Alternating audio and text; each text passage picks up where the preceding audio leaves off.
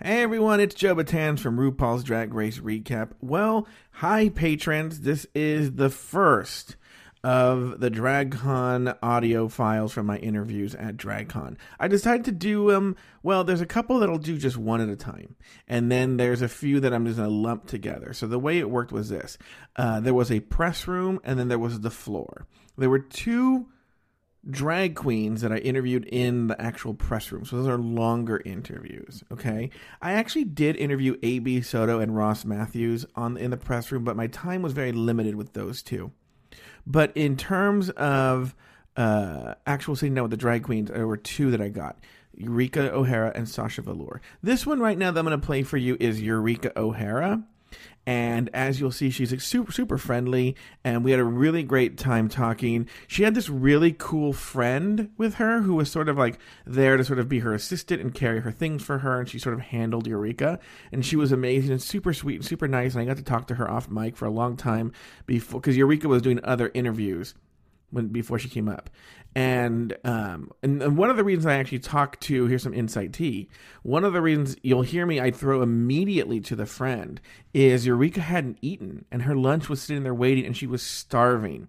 So I wanted to have my time with Eureka, but I also wanted to give her some time to at least get a couple of bites of food in before I interviewed her, so that you know it bought, it bought me more time with her. So you're going to hear me interview the friend, so you get to hear what it's like to be a friend of a, a person on RuPaul's Drag Race but just understand I'm doing that not because I'm super interested in the friend, but because I wanted to give Eureka a break and give her a chance to eat some food. Uh, any other? Uh, she's super, super sweet, super, super friendly. I wasn't the biggest Eureka O'Hara fan going in, but I left a very big Eureka O'Hara fan. So she left quite the impression on me. I hope you guys enjoy the interview. This is Eureka O'Hara. Well, this is Eureka. This is Eureka O'Hara at DragCon 2017. Hey, this is Joe Batans here at RuPaul's DragCon with Eureka O'Hara. In relation to Phi Phi O'Hara, what's the story with that? No, actually, I've never even met her. It's uh, my O'Hara comes from Gone with the Wind, girl. I'm Scarlett Fabulous. And you, you know, you have this amazing friend here who, while you were doing all the interviews and taking the step and repeats uh-huh. and doing the photos, she, I, I have a question. So, you know, Eureka's just finished her run on the show. And so when you're uh, watching this, like, is it hard for you? Is it easy for you? Because Eureka, if anything, got such an up and down edit. You know what I'm saying? Like, one episode she's like, you know, the villain, and the next, the last episode, she was just at the hero edit. So, what was it like for you watching that, knowing her? You know, it was um, it was really hard sometimes, and because she's this amazing person, and she never says anything bad about anybody. She's the most incredible person in the world. Oh, she can eat. Oh, eat, baby, eat. Oh, no, you're fine. I'll go here. No, no, I'm fine. I can move. Oh, and so sometimes when people would say some things about her, or I would see something, I would just be like, "Oh no, no, she's gonna freak out," because that's not how she is. But um, yeah, it was a little bit hard for me, but um, I think for the most part, God had a plan, and uh, He put it into motion. So let's go back over to Eureka now walking over, got to Eureka. Now, Eureka, there's so many questions for you. You're so loved. And so, so when you're watching these moments back, mm-hmm. is it hard for you? Is it easy for you? Um, I think it's a little bit of both. I think it's hard to see yourself on international television first. Uh, you see yourself from a different perspective that you're not used to seeing yourself in, but you also get to see yourself reacting as a human, interacting with other humans. So that's also different. Um, but at the same time, I authentically know that every step of my process was genuinely who I am. Even the negative moments is how I react in my everyday life to a negative moment. I don't regret anything that I said, anything that I did.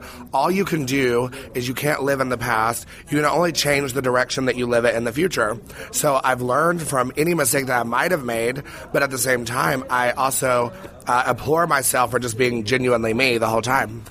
Now, let me ask you this question. I want to jump to this because this is something I get. I, this is a fan asking a question, yeah. not just a reporter. Is you know, last week uh, RuPaul let you go because of your knee. First of, all, first of all, how's your knee? Is it better? Um, my knee's doing much better. I had surgery immediately as soon as I left the show. Um, it's been a few months, and I'm healed. I'm just in a gaining strength with my knee situation. Okay, and you know, I'll be honest with you. When she let you go and you were leaving, and you were talking about the crew applauding you. I got choked up when I saw that. But then, within seconds, I was like, "Wait, bitch, you have." the greatest opportunity that any drag queen has ever gotten in the history of this show. In that you get those first six episodes, five episodes that you were on, so you get all that. Now you can go out there and make the drag coin, which lets you now save up all that money so you can come up with fierce outfits. You know how the show's run.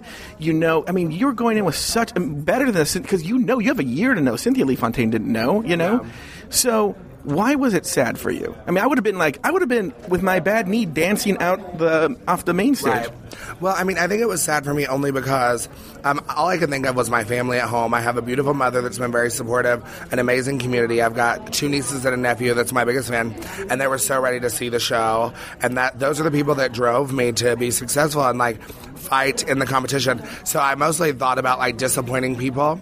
Um, I knew that ultimately people were going to be hurt by me going home, and then also for me, it was hard for me to wrap my mind around the fact that I didn't win or lose and I had to wait again. My life's always been a waiting game. It's like waiting for that next opportunity, waiting for my life to change, waiting for um, that golden moment that God gives me. So it's like I felt like I got it, and then it was like, oh no, wait, you got to wait just a little bit longer. It's okay, but you got to wait. So it took me a little bit to really understand that and let it sink in.